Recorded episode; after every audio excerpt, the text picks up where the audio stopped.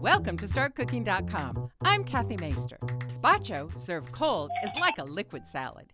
It can be chunky or smooth. Today, I'm making the chunky version. An ingredient and equipment list is at the end of this video. You're going to sharpen your knife skills chopping up these six ingredients. Be sure to wash all the vegetables before you start chopping.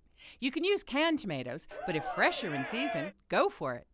To remove the skin from a tomato, cut an X, just piercing the skin on top of the tomato and put it in a heat resistant bowl.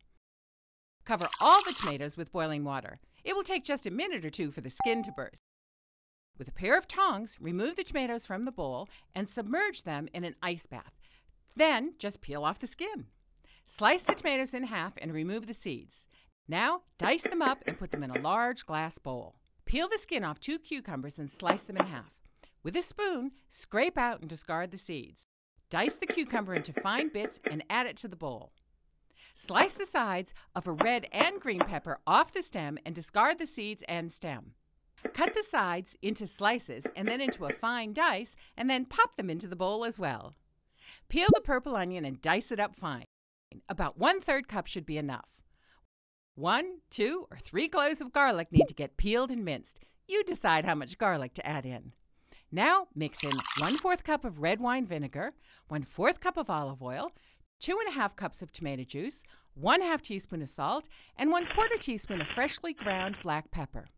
Ladle just one third of the soup into a blender and puree it until it's smooth.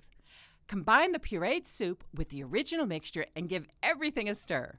Cover the soup with plastic wrap and refrigerate it for at least four hours. Serve the gazpacho cold, and if you like, with some fresh chopped basil and a side of crusty bread.